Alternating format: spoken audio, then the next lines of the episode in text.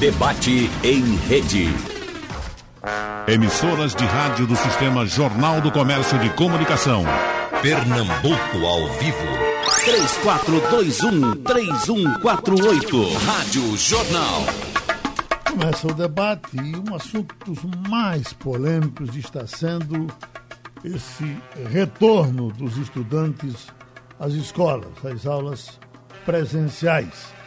Nós temos para o debate de hoje o professor de epidemiologia da Universidade Federal de Pernambuco, o cientista Jones Albuquerque. Nós temos o secretário de Educação de Pernambuco, Fred Amâncio. E temos o nosso professor e colaborador, presidente do Sindicato dos Estabelecimentos de Ensino de Pernambuco, aí chamadas as escolas particulares, José Ricardo Diniz. Professor José Ricardo, eu tenho escutado opiniões de todas as formas, mas uma um pouco mais consistente é de que nós teremos, no caso dos alunos voltando, um pouco mais de conforto se isso acontecer na escola particular e um pouco mais de dificuldade se isso for para a escola privada. Como, uh, uh, uh, desculpe, se, for, se ele for para a escola pública.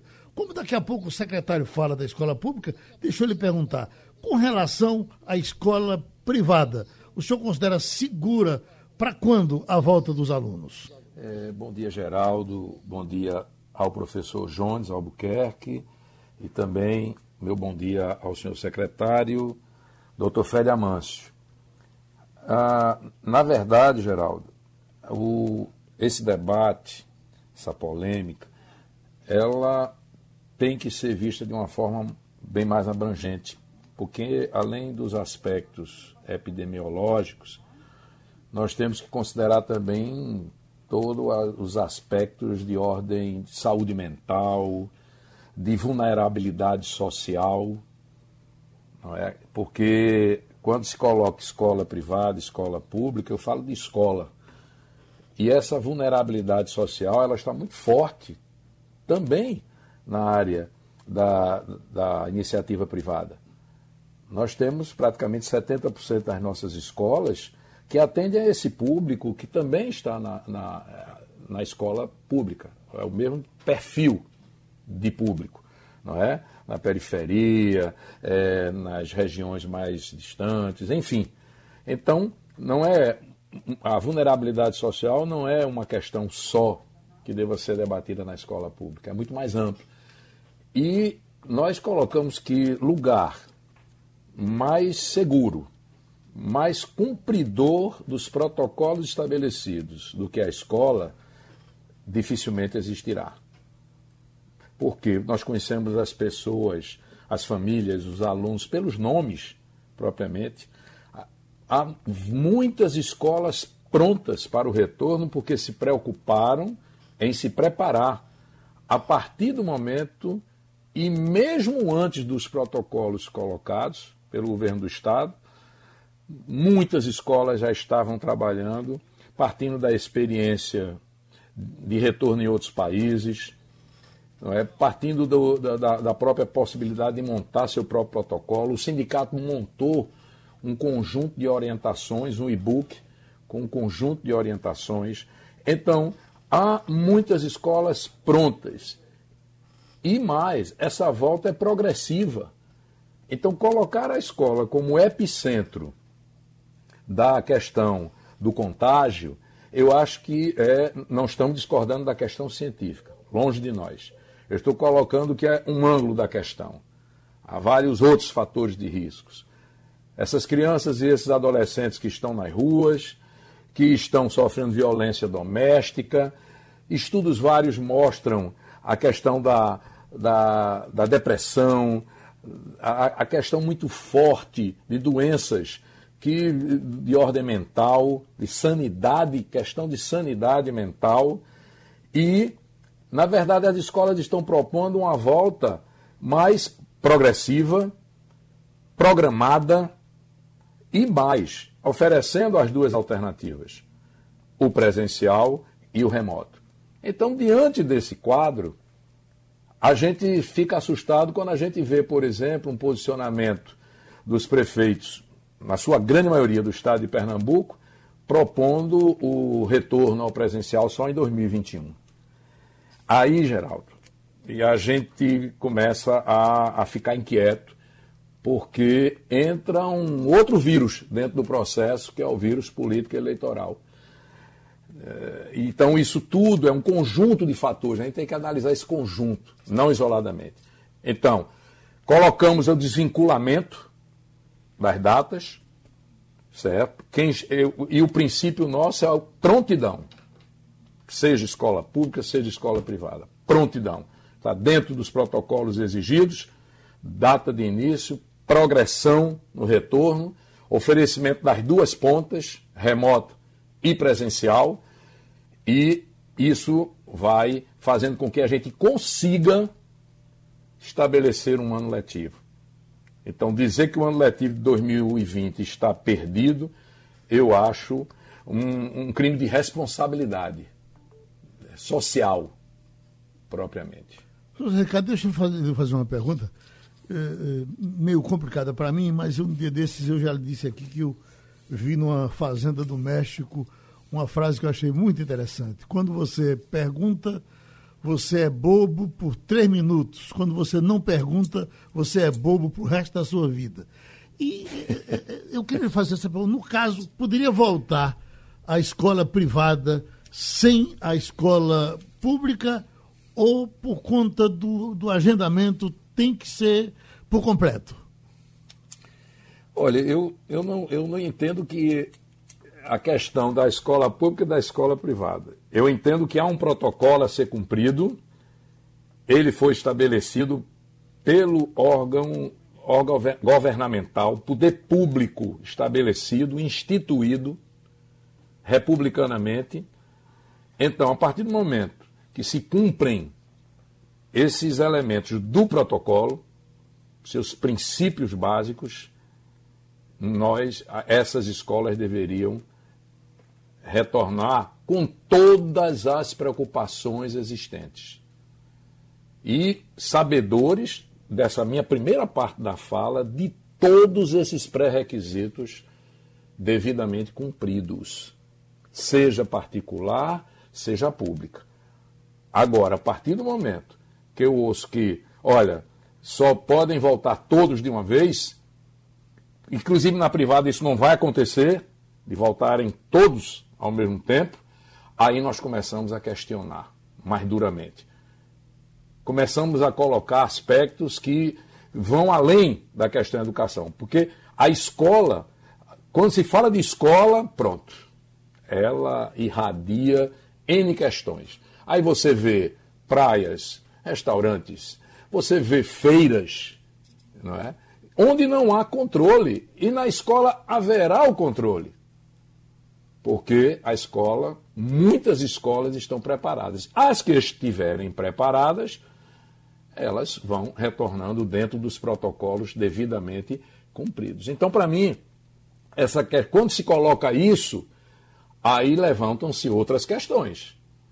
Não é? E aí deixar que outro vírus entre aí nesse processo, aí complicará muito. Deixa eu pedir ao então, secretário de Educação Fred Amâncio, que já está aqui na nossa linha, para nossa alegria.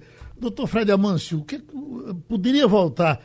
Veja o que é que se diz. O que, é que se, o que se diz é o seguinte, que a escola privada, por algumas razões, ela teria mais condição de receber os alunos, mais condição de disciplinar, e a escola pública, por ser mais espalhada, por estar, às vezes, em ambientes eh, eh, mais simples, caiu o Fred Amâncio, foi? Então, deixa eu ir para o doutor Jones Albuquerque, para saber logo o, o, o, que é que ele nos diz. Está ah, na hora da escola voltar, doutor Jones, ou não está? é, muito bom dia, bom dia aos colegas. Bom dia. É, do ponto de vista epidemiológico, tá não. Porque o que a gente tem feito? Com todas as políticas da Secretaria de Saúde, do governo, de controle, a gente reduziu os óbitos, sim, mas o, o vírus está entre a gente. E galopante. E o que, que a gente faria com as crianças? Uma observação epidemiológica é: você está exposto por uma hora dentro do ônibus e volta a sua vida em lugar aberto e etc. A outra é você ficar exposto, confinado, quatro, cinco horas no mesmo ambiente é comparável. A gente tem isso na, na ciência, chama-se biotério. A gente mantém os animais em vivos, sadios, alguns contaminados, outros não, para manter as chamadas cepas dos vírus vivos. Parece aí, eu vou dar que a gente está tentando fazer isso aqui no Brasil e não é culpa do nosso presidente aí das escolas, não. É, a gente não teve uma coordenação de combate à doença. A gente resolveu adotar ela, Geraldo. Uhum. E na adoção, as crianças parecem que vão ser os nossos biotérios. Parece isso. E concordo com o professor que falou que as escolas têm um ambiente controlado. Sim, é mais fácil ter um professor lá olhando, médicos, enfermeiros se a gente tiver um ambiente desse de controle, sim, mas o, o, é o, que acontece é que as salas de aulas podem virarem enfermarias de hospital. Em nível epidemiológico de risco, entende? Uhum. Então, deixa eu trazer, então, agora já o secretário Fred Amâncio. Pois não, secretário? Bom dia, Geraldo. Bom dia. Eu cumprimentar o professor Zé Ricardo. Agradecer, Geraldo, o convite. Me desculpe é, teve uma queda de energia aqui na região da Várzea, e aí a gente perdeu, fiquei um tempo, é, não, não participei por completo, né, porque teve essa queda de energia, mas estamos aí à disposição para a gente poder conversar sobre esse tema tão importante aí para a nossa população, geral. Está na hora de voltar? A, a, escola pública poderia ser garantida já agora, daqui a um mês, não dá mais tempo esse ano, o que é que o senhor nos diz? Acho que tem alguns pontos importantes para a gente poder destacar esse debate. Primeiro, claro, a importância dele, né? É importante a gente poder falar sobre educação, uma tendência né, a colocar a educação no segundo plano. Né? A gente fala sobre a abertura do comércio, a abertura da indústria, a operação do parque, das praias, de todas as atividades, né? e a gente não fala da importância de voltar à escola. Né? A gente tem que entender que a escola não é só um local que o estudante aprende disciplina, o seu desenvolvimento cognitivo, né, ou seja, aprendizagem, mas também para o seu desenvolvimento emocional e social. Né? Então, esse talvez seja um ponto super importante, a gente colocar a escola no devido ponto de importância que ela tem na vida dos estudantes. E não estamos falando só por um período, né? estamos falando para o resto da vida dele, porque alguns dos prejuízos estão acumulados no resto da vida do estudante. Então, a gente não pode, eu vejo alguns comentários dizendo, não, a gente vai interrompe as aulas agora e retoma o ano que vem, como se, isso, como se a educação não fosse um processo. Alguns prejuízos poderão perdurar para o resto da vida do estudante. Então, isso é muito importante a gente ter essa ciência da importância da educação para a vida de crianças e jovens. O segundo ponto, Geraldo, que é importante é entender que a educação, a gente fala da educação, a gente fala muito de crianças, etc., mas a educação básica, não vou falar sobre ensino superior, é, como o debate é muito focado na educação básica, é a gente entender que a educação básica, na realidade, envolve diversas etapas. Nós temos a educação infantil, isso aqui é creche para escola, criança até 5 anos de idade. Nós temos os anos iniciais do ensino fundamental, que pega uma outra faixa etária, né, que é uma, é uma, faixa etária que vai até 10 anos de idade, né, do primeiro ao quinto ano. Temos os anos finais, que já são adolescentes, né, que já tem uma faixa etária de 11 a 14 anos. E temos o ensino médio, Cada uma dessas etapas tem particularidades, né? tem maior ou menor nível de autonomia, por exemplo, para cumprir protocolos, né? E, tem, e tem algo que é muito importante para a gente observar. Então, a gente não está falando sempre de crianças. A gente diz, ah, não, mas as crianças não têm condições de cumprir protocolos. Novamente, a educação básica também tem jovens, né? E, e, consequentemente, tem características diferentes e os prejuízos são diferentes. Imagina, Geraldo, um jovem que está no terceiro ano do ensino médio, ele não tem o próximo ano para recuperar mais. Né? Ele vai fazer o Enem, vai fazer outros vestibulares. Né? Como vai ficar a vida desse jovem? Né? E olha que ele já está sofrendo os prejuízos desse período de interrupção. O que, a gente também precisa entender? Se você me perguntar, é o momento de voltar neste exato momento? Não, não é o momento. Não, não estamos discutindo né, a importância de voltar esta semana ou na próxima semana. A gente está discutindo a importância de retornar as aulas presenciais nas escolas. Quando vai ser esse momento? Quando as nossas autoridades de saúde entenderem né, que os números da pandemia melhoraram no Estado e a gente pode dar esse passo. Uma pergunta, eu tenho participado de vários debates, não apenas aqui no Estado, tá, Geraldo? Agora mesmo eu estava num debate com especialistas do exterior, tá certo? E que esse debate no exterior, e aqui a gente só, se, a gente só olha um lado, e no mundo todo, o mundo está discutindo a retomada das aulas, porque eles têm preocupação com a educação e sabem que a educação impacta na vida dos estudantes. Né? A discussão é, existem riscos, sim, da retomada, né? e existem riscos também de você não retomar.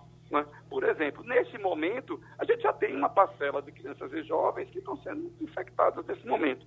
Estamos num contexto né, que em todos os estudos do mundo, etc., tal, mostra que as crianças e jovens, elas são menos, né, sofrem menos contaminação e, a princípio, né, os primeiros estudos, né, ainda não é totalmente conclusivo, mas a princípio elas têm um menor poder de transmissão. Mas uma coisa nós temos certeza, a faixa etária é mais contaminada, que é a faixa, por exemplo, de 20 a 49 anos. Né? Essa faixa etária, tá certo? Ela é a que é mais contaminada, é ela que mais transmite e é ela quem está mais exposta hoje e ela está circulando, porque nós retomamos todas as outras atividades. Então, nós temos a maior parte. Então, as crianças não necessariamente estão protegidas em casa. Lembrando que, às vezes, a gente pensa, né, as crianças pensando, às vezes, né, numa visão mais classe média, mas essa não é a realidade da maior parte da nossa população. Nós temos uma população muito vulnerável que não necessariamente o ambiente de casa, e não necessariamente os jovens, crianças, eu também falo de jovens, porque eu estou circulando pela, pela cidade, eu estou vendo uma parte dos jovens já na rua. Não, não importa de, de, de, de, de escola pública ou de escola privada. Então, na realidade, a gente tem que entender que, num contexto, né, a gente está preocupado com uma parcela que a educação básica corresponde a cerca de 25% da população, só que os outros 75% já estão circulando, os pais dessa criança estão circulando. Então, hoje, às vezes, os pais são um risco maior para as crianças né, do que necessariamente as crianças para os pais. Isso, eu falei numa vez geral. Agora, é o momento nesta semana? Não. Mas a gente precisa entender né, a importância que existem outros riscos. Né, que a, o, a, os jovens, e nós sofremos já no Brasil um problema seríssimo de abandono escolar. Muitas crianças e jovens abandonam a escola ao longo do percurso escolar. Já tem pesquisas, e foi publicada na Folha de São Paulo né, de hoje, né, uma pesquisa que vai sendo feita todos os meses, está crescendo o número de jovens e crianças que estão dizendo que vão abandonar a escola. Quando eles abandonam, eles não voltam. E nos mais vulneráveis, Geraldo, quando eles abandonam, eles não abandonam e vão aprender em casa sozinhos. Muitas vezes vão estar expostos ao crime, vão estar expostos às drogas, né, à violência. Então, tem muitos outros fatores que têm que ser considerados. Ou seja, também tem riscos muito graves que precisam ser considerados de não voltar, que vai desde a aprendizagem, que compromete o futuro de muitos, até riscos, está entendendo, da própria vida deles como um todo. Então, o que, que a gente precisa fazer? A gente precisa não discutir não voltar, é muito mais do que voltar ou não voltar.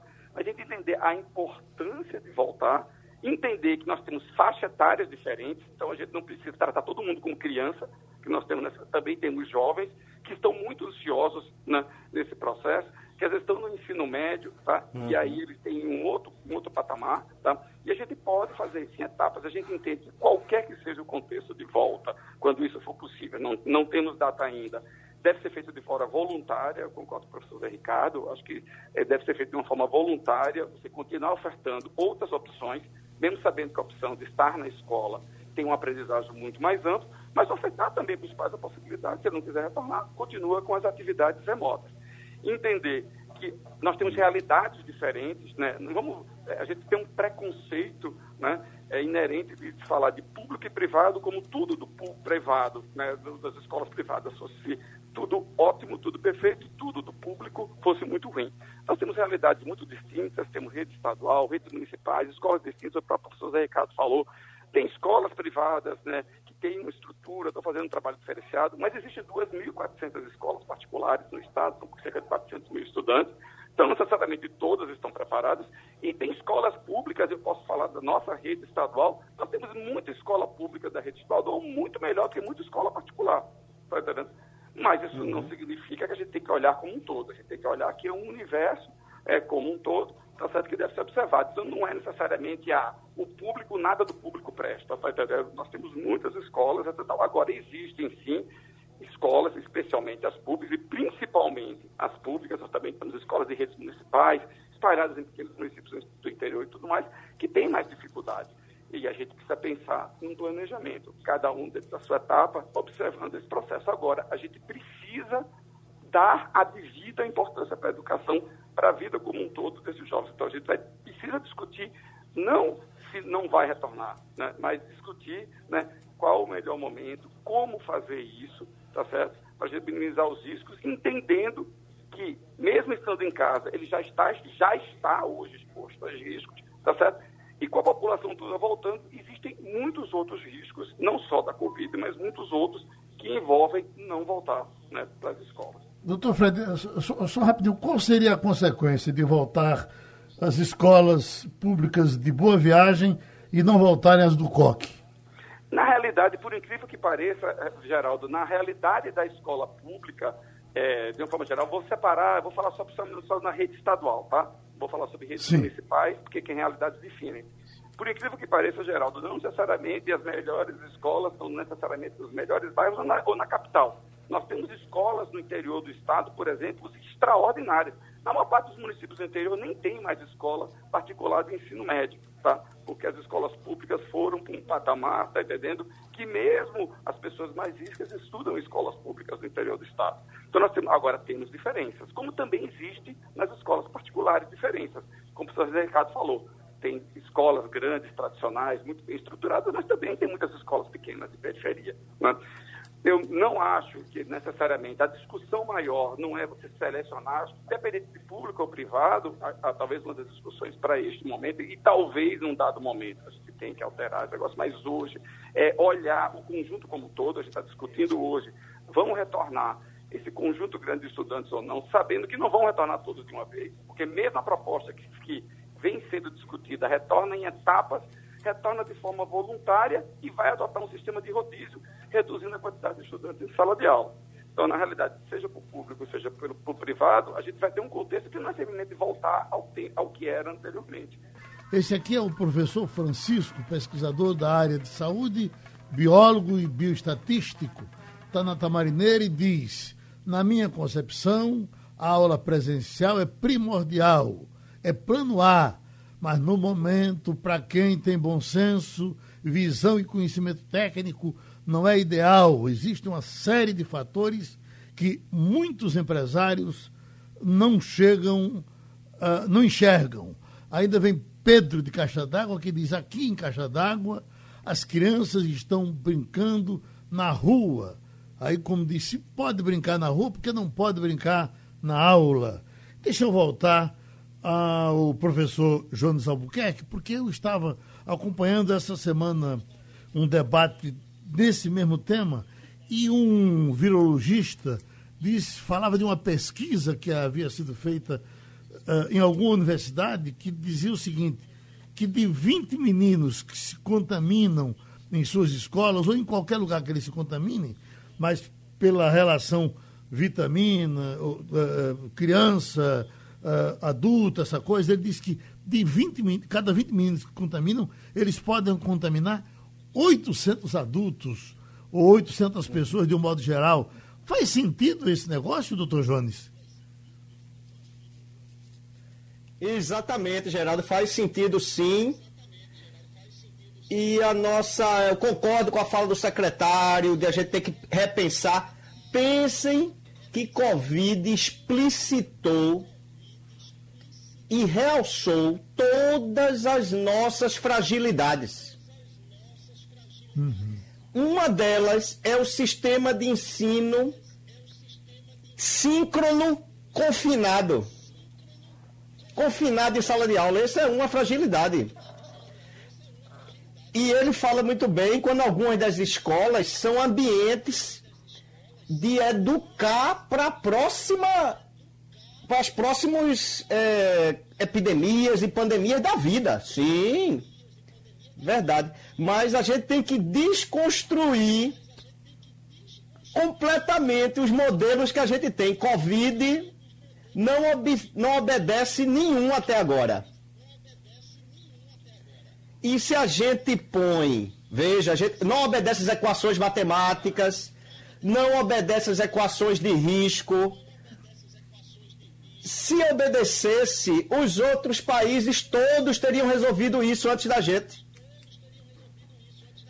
E não é porque eles são mais sabidos, não, é porque eles tiveram a pandemia antes da gente.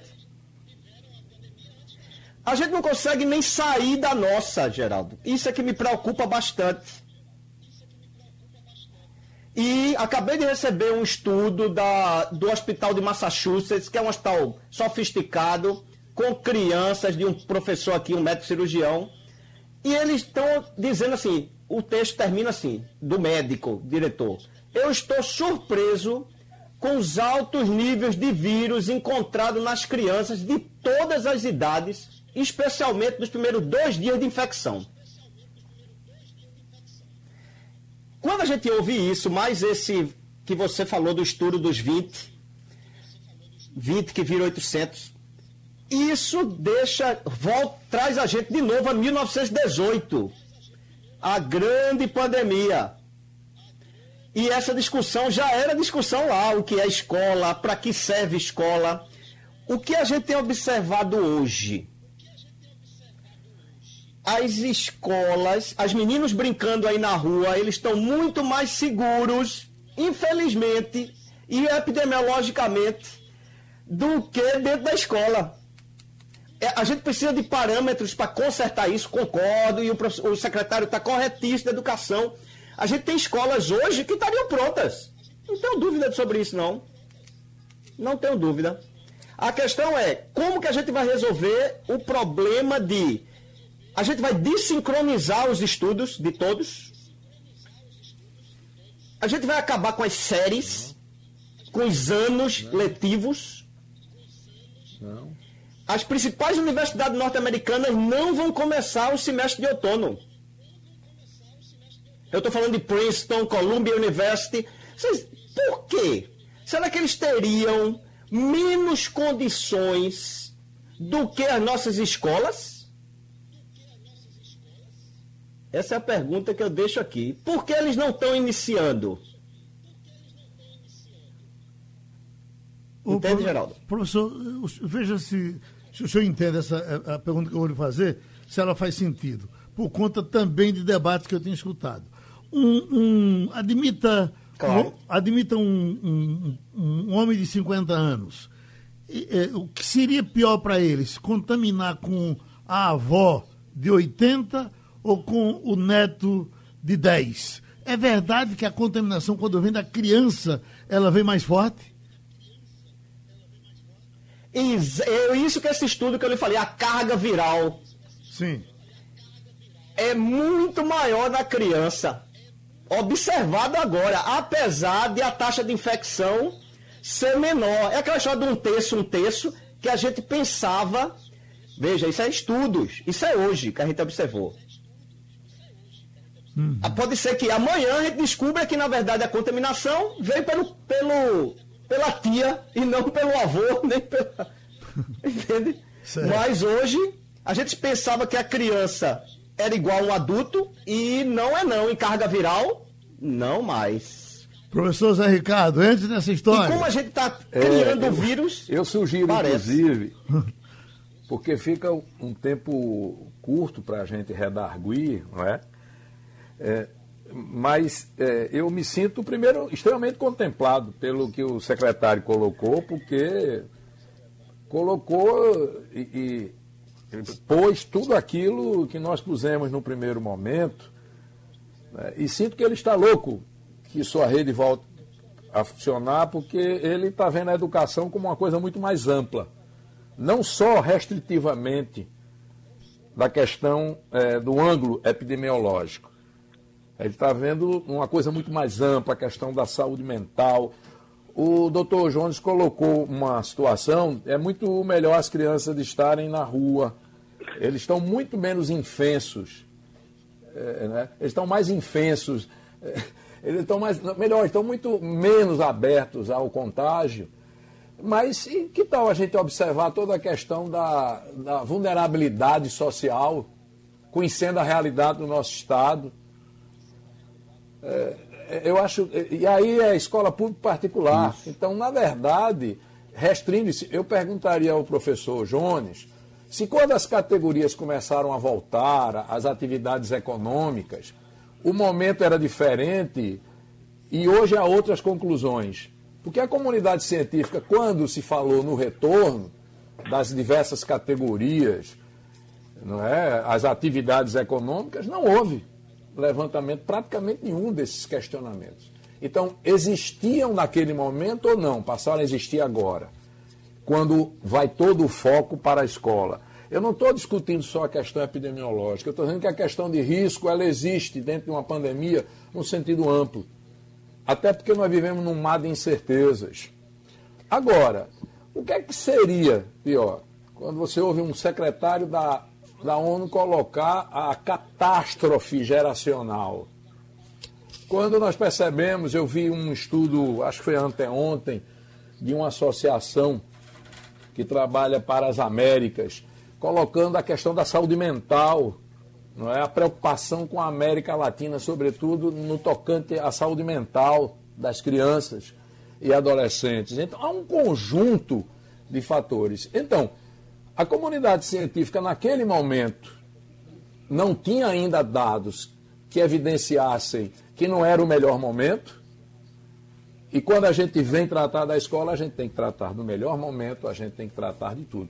Perfeito. Então, nesse período, os estudos avançaram a ponto de, hoje, efetivamente, a gente verificar essa carga epidemiológica no tocante às crianças e aos adolescentes. O professor, eu vi. Outra coisa, eu, eu, eu, eu, eu vi o professor Zé Ricardo, eu vi de uma, de uma, uma professora de São Paulo, num debate na cultura, uma coisa que ficou na minha cabeça, ela dizendo o seguinte, que as crianças poderão nos surpreender na volta às aulas. Elas poderão, pelo que ela conhece das crianças, elas poderão aprender mais sobre o vírus na escola e voltar para casa ensinando. Com certeza. O senhor tem esse pensamento Com também? certeza. Eu não tenho dúvida. E educacionalmente também. Uhum. Nenhum lugar será melhor do que a escola para esse enfrentamento. Outra coisa, os que estão falando aí, os olhos de lucro do empresariado, meus amigos, 80% das escolas particulares, elas não chegam a 250 alunos. E elas estão, como o secretário salientou, e eu também, elas estão também nessa periferia. Então, não é uma realidade muito distante. O que eu coloco é a questão da volta gradativa, uma data, a volta gradativa, que você não vai ter aglomeração, vai ser dentro de um processo extremamente marcado pelos protocolos. Então, a questão ela é muito mais ampla, e o secretário colocou isso, do que o ponto de vista puramente é, epidemiológico, técnico, científico, nesse ângulo de visão. A volta gradativa, é, doutor, então, para quem fica por último, é, é, não é muito ruim? Oi. Oi. Geraldo? É. Pois não? Alguém, alguém me pediu a palavra? Não, eu, é Fred Amâncio. Pois não, professor um Fred? Só falamos um pouco também sobre essa questão. Vamos lá. Na realidade, eu, eu acho que existem dois, duas discussões sobre volta gradativa, tá certo? Primeira delas, né, é a gente priorizar determinadas séries e determinadas etapas, tá certo? Por quê? Porque, de acordo com, com o nível de desenvolvimento e, a, e, o tempo que a gente precisa para poder recuperar os prejuízos né, que vão ocorrer deste ano, né, já com tantas dificuldades, tá? Então, a gente precisa estabelecer prioridades. Então, por exemplo, Geraldo, você tem o um exemplo. Terceiro ano do ensino médio é quem tem que voltar primeiro. Primeiro, eles são os mais velhos, então eles têm mais condições né, de cumprir protocolos e tudo mais, né, porque já são estudantes que estão na faixa de 17 e 18 anos de idade. Segundo, eles não têm o próximo ano, é o último ano deles. Em janeiro eles têm Enem, SSA, tem outros vestibulares, e são esses os que estão mais ansiosos, que estão com mais né, ansiedade, com mais problemas de depressão e tudo mais. Né? E aí depois você vai entrando paulatinamente com as outras séries. É, e até, eventualmente, você chegar a séries que, na minha visão, deve ser totalmente facultativo para os pais esse retorno ou não. Mas quando a gente falou em gradativo, por quê? Porque a gente acha que um retorno como esse, a gente não pode retornar, não é uma, apenas uma decisão, tem que ser uma decisão compartilhada com as famílias. Então, eventualmente, no início de retomada, né, as famílias também precisam, pesando, né, ela está pesando aí, ela, a escola é o ambiente mais favorável para o aprendizado, sim, né, mas existem outras formas que é o que está sendo ofertado agora. E a família pesa de acordo com a sua situação, né, se, ela, se o estudante vai retornar ou não vai retornar, mas ele vai ter essa possibilidade. E a nossa visão é que gradativamente né, as famílias vão tomando, né, os números vão melhorando, né, a gente vai chegando num outro contexto, as famílias vão criando mais confiança nesse processo, a gente tem a oportunidade de monitorar os números, porque tudo que a gente está fazendo hoje, as pessoas já até destacou isso, nós estamos trabalhando com modelos matemáticos, tá certo? Porque a gente não tem ainda né, nenhum caso comprovado né, de que você, se você faz um retorno, você tem um impacto. Né? A gente tem duas situações diferentes. Tivemos um, um caso que tivemos retomada de aulas que não teve grandes impactos no aumento do, do, número de contágio nos países, que aconteceu em mais de 30 países da Europa, no final do semestre letivo anterior. Tivemos um caso que aconteceu que teve um aumento, que foi Israel, mas é importante dizer que Israel, que foi um caso particular, foi o único caso que a gente tem para contar, foi um caso onde foi retomada as aulas sem nenhum protocolo. Então, Israel não tinha obrigatoriedade de uso de máscara, não se preocupou com limpeza, não reduziu a quantidade de estudantes, não tinha, não tinha nenhum, não voltou com nenhum protocolo. Simplesmente os estudantes voltaram todos para a escola. E isso ninguém discute mais isso no mundo. Todo mundo sabe, está em todos os protocolos, que tem que reduzir a quantidade de estudantes em sala de aula, tem que ser obrigatório o uso de máscara. Né? A gente estava até comentando né, é, sobre essa história do estudante, né, o jovem que está na rua, né, ele está mais protegido que na escola. Eu, particularmente, eu discordo, né, porque o jovem mais vulnerável que está na rua, além de estar sem máscara, e na escola ele estaria de máscara, né, é, além dele estar sem máscara falando só sobre Covid, mas ele está exposto a um algo muito pior, que mata muito mais crianças e jovens do que a Covid, que é a criminalidade, as drogas e tudo mais. Então isso também tem outros, como tem outros aspectos para serem considerados, que quando a gente está pensando só na escola, é sobre um olhar mais, mais classe média, a gente pensa só basicamente nisso, e esquece que a maior parte da nossa população é uma população muito vulnerável, né, que não tem necessariamente no ambiente de casa, no ambiente familiar, tá tendo o ambiente ideal, nem para contenção do vírus, mas ainda enfrenta alguns outros problemas. Até a parte de segurança alimentar é muito importante. A principal refeição da maior parte das crianças do Brasil, os jovens, é feita na escola. Até quando o governo do Estado, que é o nosso caso, o governo do Estado deu o cartão alimentação escolar, então todo mês a família recebe o cartão alimentação, mas ainda assim, né, eles não têm, a gente não tem necessariamente a garantia de que a, a refeição está sendo oferecida de forma balanceada, como é feito todo dia na escola e tudo mais. Então, assim, tem muitos fatores a serem considerados. Novamente, então, a nossa discussão, e eu gosto muito de reforçar isso, não necessariamente significa sobre voltar na próxima semana. Não é essa a discussão. A próxima semana não é esse o momento. Mas é, quando a gente começa a ouvir de não vai voltar mais esse ano, abandona o ano, tá entendendo? Deixa o ano como perdido, e o ano que vem a gente retoma. E a gente pensa que isso não vai trazer prejuízo. Vai trazer prejuízo e a maior parte deles é para o resto da vida de crianças e jovens, além daqueles que a gente vão perder e vão abandonar as escolas. Quando eles abandonarem, eles não voltam, novamente destacando, muitas vezes eles vão para o crime. A gente já tem jovem demais fora da escola, hoje tem muitos já fora da escola, não é por falta de vaga da escola, não. Tem muitos já fora da escola porque eles abandonaram a escola. E já, já tem pesquisa, tem uma pesquisa que está sendo feita pela Datafolha todos os meses, está publicada, inclusive, está na Folha de São Paulo hoje, mostrando além dos problemas emocionais, muitos jovens dizendo que vão abandonar a escola. E isso vai trazer uma série de outras consequências. Agora, a gente tem sim que ter uma atenção diferenciada. A escola, na minha opinião, tem que ser sempre o último grande setor a voltar e é o que a gente tem expectativa, a gente praticamente já voltou uma parte dos setores da economia em Pernambuco. Por isso que eu estou dizendo que quem está preocupado com as crianças e a maior parte dos adultos já estão na rua. E os adultos, aí sim, independente de um determinado estudo, X, Y, Z, porque tem estudo para tudo, mas determinados estudos, um, já existe, os números já mostram que os adultos, especialmente na faixa de 20 a 49 anos, são os, os que têm maior volume de, de casos e que têm, já comprovado, né, que tem maior poder de transmissibilidade. Então, eles já estão todos na rua, então as crianças estão mais expostas aos adultos do que necessariamente entre elas. Mas, agora, mas ela deve, deve ser o setor, e eu sou um grande defensor disso, que deve ser o, o último grande setor a voltar. Uma coisa que foi dita até pelo, pelo professor Zé Ricardo com relação a, ao pessoal da ciência, que aceitou a volta de outras partes da economia e está debatendo demais a escola. Eu, pelo que eu entendi, grande parte de, da, da, economia que voltou, o, o, o, pessoal da ciência foi obrigado a engolir, porque na verdade não aceitava que tivesse faltado, pelo menos grande parte. Ou não foi assim, professor Jones?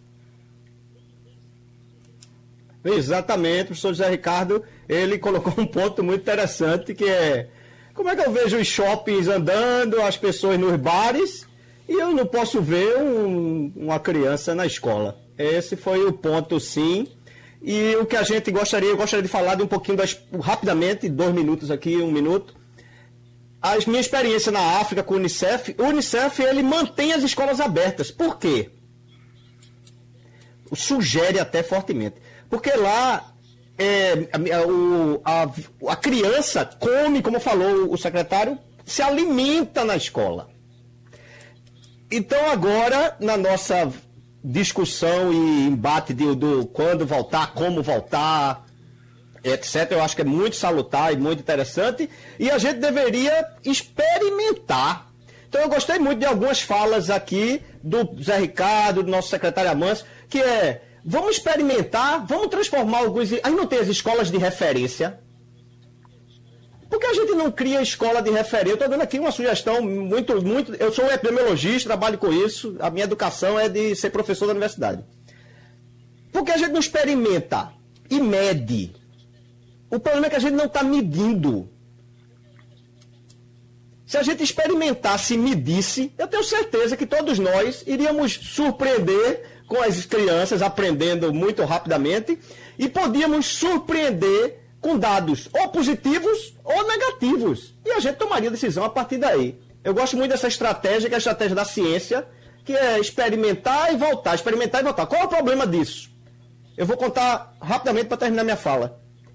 Assuma um médico que ele opera 10 pessoas por mês. Normalmente, 90% morre. Só 10% sobrevive.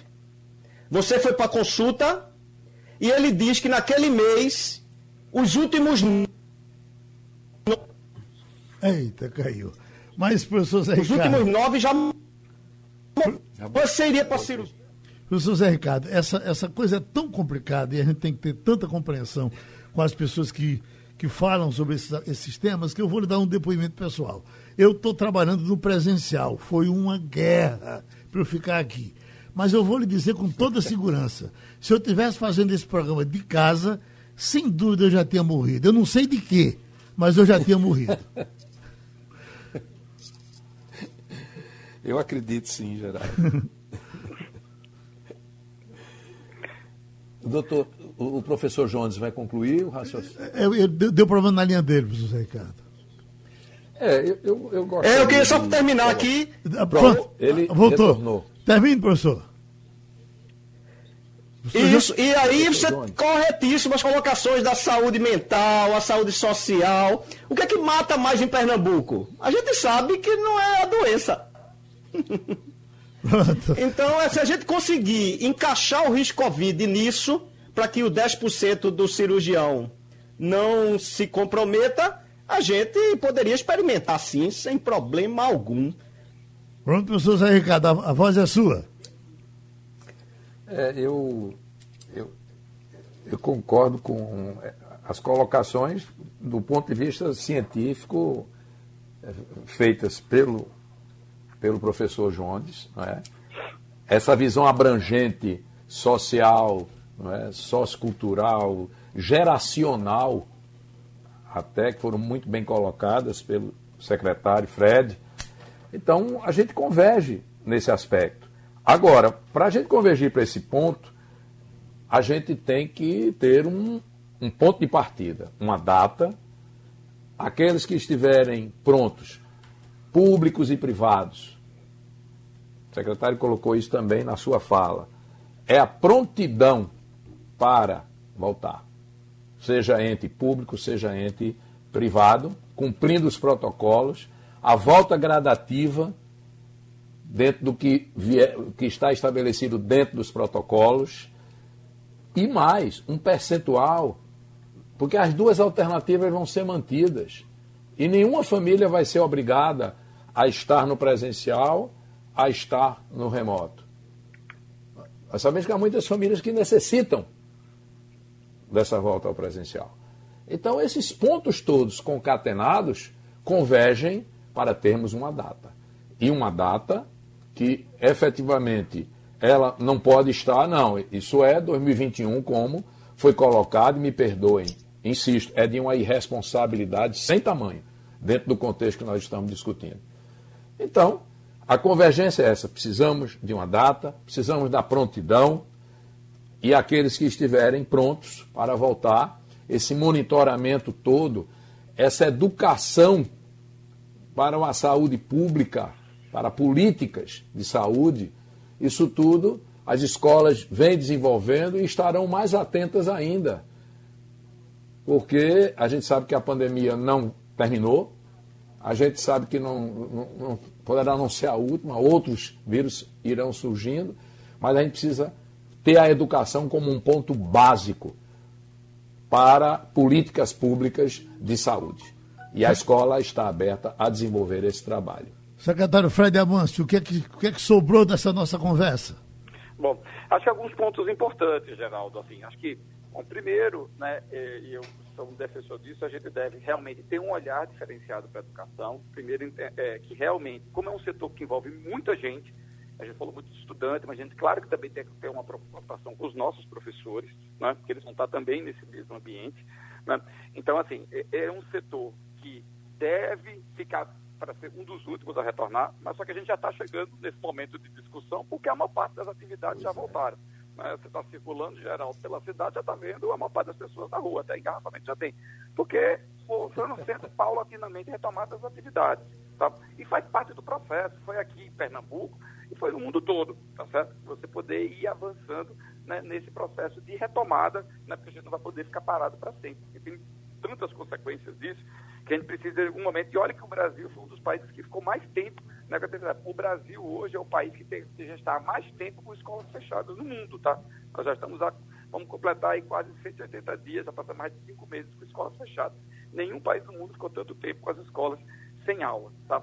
Mas não é o momento é necessariamente esse mês, não. Tanto que o decreto do governador já está com as aulas suspensas até o final do mês. Mas é sim a gente importante fazer esse debate, tá certo? da gente planejar sim uma retomada. Né? Eu acho que a gente não pode abandonar esse ano, porque falar em abandonar o ano de 2020 é falar em abandonar criando milhares e milha, milhares ou milhões de crianças e jovens. A gente não pode abandonar, essa não é a palavra, dar como perdido, a gente não pode, que é a mesma coisa de dar como perdido crianças e jovens. A gente tem que continuar com as nossas atividades não presenciais, planejar essa retomada com a melhoria dos números. Se os números não melhorarem, nenhum, nada do que a gente está discutindo né, tem sentido. Só tem sentido se os números continuarem melhorando. Então, nossas equipes, nós temos um comitê de enfrentamento ao Covid do governo do Estado, ele analisa os números toda semana, é ele quem decide. Inclusive, não é, não, não é a Secretaria de Educação que decide quando é a data de retomada. Quem decide é o comitê de enfrentamento à Covid, como decide para outros, é, para outros a partir da melhoria dos números. Com a melhoria dos números, aí sim a gente vai poder planejar, estabelecer uma proposta de data para retomada que tem como condição principal a continuidade da melhoria dos números, porque se a gente botar uma data e os números piorarem no meio do caminho, não tem condições de abrir escola com o número piorando. Gente só pode eh, abrir escolas com os números melhorando, né? que acho que isso é um consenso entre todos nós. Essa, essa retomada tem que ser em etapas, então é um pouco do, do que todos colocaram aí, daí inclusive o professor Jones mesmo, no sentido de que, primeiro, a própria proposta que está colocada hoje, ela volta é, em várias etapas, ao longo de várias semanas, com diferentes turmas, a partir da maior prioridade das turmas, num sistema com menor quantidade de estudantes dentro de sala de aula para cumprir as regras de distanciamento, a gente vai ter pelo menos é, metade dos estudantes não vão poder, não vão voltar de imediato, eles vão trabalhar no sistema de rodízio, que a gente chama de sistema híbrido, adotando atividades presenciais, articuladas com atividades remotas, então isso já está desenhado, que é o que o mundo todo está fazendo, que a gente pensou aqui para Pernambuco, é o que o mundo todo está fazendo. Então a gente não tem data, mas quando isso for possível, voltar em etapas, que é super importante, eu concordo com o. Deixa eu rapidinho pegar o, o, 30 segundos para o presidente do Butantan, eh, virologista, cientista Dimas Covas, dar uma opiniãozinha. Mas veja, isso é uma situação muito volátil. Quer dizer, eu acho que essa situação não dá para você colocar um, um marco é, temporal. Ah, em tal dia vai começar. Não, nós temos que analisar a situação da epidemia né, dia a dia e ver se é possível e se é seguro voltar às aulas. Né? Veja bem, muitos países do mundo fizeram um movimento de começar e ter que voltar, né, exatamente por isso. Ou seja, nesse momento, mais do que nunca, né, nós temos que ficar atentos. Né? Existe é, essa euforia, né? óbvio, depois de cinco meses, seis meses de isolamento social, né? todos tiveram impacto nas suas vidas, mas veja, a epidemia está aí, o vírus está aí, o vírus não foi eliminado. Então as pessoas precisam ter essa consciência. Né? E corre o risco né? de ter que dar um passo atrás. A epidemia não é previsível a esse ponto, né? como eu disse. Uma semana de, de relaxamento, né, né, tem um, um, impacto imenso na taxa de transmissão. Então, se nós achatamos a, a, a curva, achatamos muito a curva, isso significa que ela vai durar mais tempo a epidemia. Né? Mas ela vai ficar conosco ainda, né? certamente até o começo do próximo ano. Eita, pronto, minha gente, terminou o debate, é repetido amanhã, 2h20 da madrugada.